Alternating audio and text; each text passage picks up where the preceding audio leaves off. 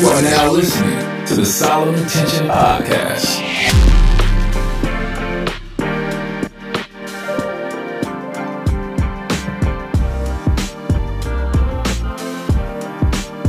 To the Solomon Tention podcast. Uh, on this episode, I want to bring you into a conversation I had with Miss Carla Olds, who uh, is a leader, who is a minister, who's doing some amazing things. Uh, and we kind of had a conversation talking about uh, both leadership and education. And so, as you guys know, uh, this podcast focuses on the human experience, leadership, entrepreneurship, and culture. And so, we've spent a lot of time uh, talking about the human experience, and you're going to see in the next uh, seven to eight episodes, we're going to continuously focus on that. But I wanted to kind of put this content out there because I know that so many of you guys are listening and interested in leadership, you're interested in growing as leaders. And so uh, please be sure after you listen to some of my thoughts that you write me, give me topics that you might want to hear because I definitely want to spend this podcast in our next upcoming season focusing on building leaders. But until then, tune in to this episode with Ms. Carla Olds where I talk about my philosophy on leadership and education. And hopefully, for those of you that aspire to do great things as a leader, uh, that it inspires your work and, and prompts uh, some transformational uh, opportunities within each of you. Philosophy on um, leadership, your philosophy on leadership, what you have, sir. So my, my leadership philosophy uh, focus on uh, equity and inclusion. Those mm. are two hmm. words that I think drive my leadership style, and I think that leaders should always approach everything they do uh, from a lens of equity, or in other words, is this fair? Is this a sense of fairness, or am I considering multiple perspectives? Right? Do I have multiple different people at the table? Right? To to get the the inclusion. Right? As a leader, how am I including everyone in this process? How am I creating buy-in? I think that I think that those are two guiding principles that kind of come to mind because not only does it um, promote kind of effective leadership in the now, but I think it also sets the table for sustainability for the future. I think so many times leaders take on initiatives or leaders who are passionate about change, they they don't forget that they're so much focus on the now, which is good, but mm-hmm. they don't also think about how can I build this or how can I lead this in a way that is sustainable even even after I'm gone. I think that's a true sign of a leader is is if the change that you created is still in place or there's still remnants of those changes when you go on to your next venture. Gotcha. That's true gotcha. leadership, and I think diversity and include. I think that equity and inclusion. Those are two principles that help you do that. Okay. Okay. Now, what's your philosophy on education?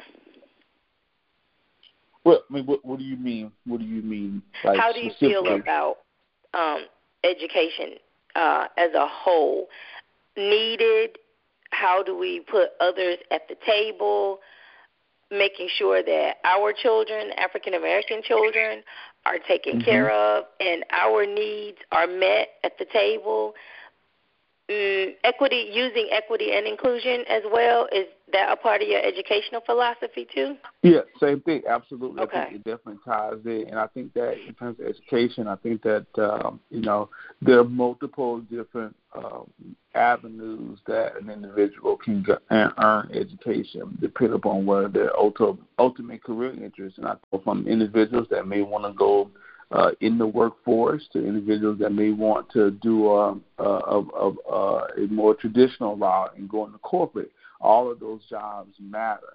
Um, mm-hmm. and so I think that that's part of my. I've never been uh, an individual that says that you have to go to college right? Because I recognize that there are multiple ways that an individual can learn to better themselves, and so that's part of that philosophy. But then also, again, the equity and inclusion. I think that it's important that um, that that uh, all individuals gain access to a quality education. Um, you know, education is is that is one of those factors that that changes the trajectory of some of, of an individual's life. It's a powerful catalyst, you know, And so I Yeah. think that we do have to be strategic about um, uh, ensuring that all students have an equitable education, so all students can have that chance. Uh, so that that does, you know, breed into my philosophy of education as well. Well, fantastic, fantastic. I heard a quote um, not too long ago, with, and the quote was, "Education offers you opportunities." So Hmm. make sure, yeah.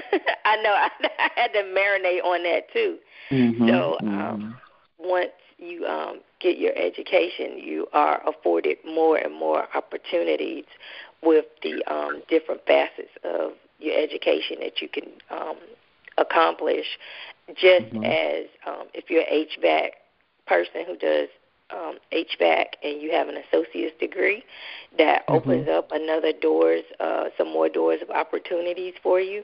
Even if you have a specialty in lawn care, that opens up some more avenues of opportunities for you.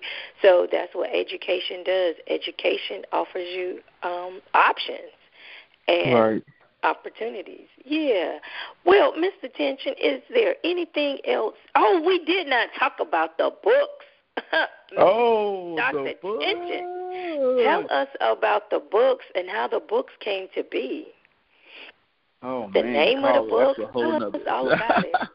so yeah, under under my um under my entrepreneur umbrella, I wrote a uh, four part series entitled "The King in Me."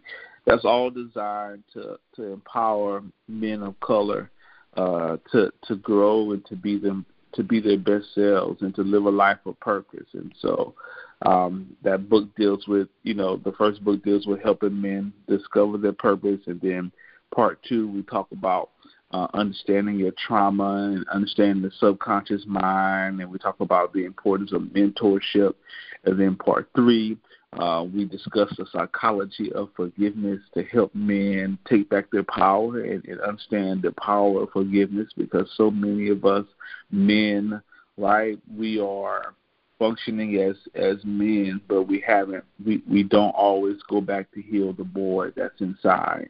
And Oh, then the wow. last the last uh, book um, is focused on affirmations for my son. So I wrote a book that was catered toward men who are raising sons, and also also I'm finding out that moms have been interested in that book as well to to learn uh, the importance of affirmations, but to get guidance on why that's important. Because sometimes I find uh, in working with parents that that they understand the importance of affirming their child or their their son, but they grapple with the fact that they themselves lack affirmation as a child, right? So Mhm. so that book is all about filling that void, and so it's been great to it's been an amazing journey. I never again never wanted to be an author. All right, it's another one of those things. God always got me doing something I don't want to do. but it, and so that book was birthed uh, during the during the pandemic, during the first part of it, doing a lot of work on myself. And one of the things that that that guy had shown me through my own personal work, my own personal time, my own personal workshop, is that I have not been I had not been doing a good job of sharing my story. And as a result of not sharing my story, that I robbed him of of the glory and the amazing things that that he has walked me to go through and I had to learn how you know some of the things I've been through you know I've always been quiet about it I don't really talk about it and I just kind of like you know live my life but I had to learn that you know God uses those moments as testimonies to help other people. I just I just had never gotten to a good place to where I felt comfortable to finally share.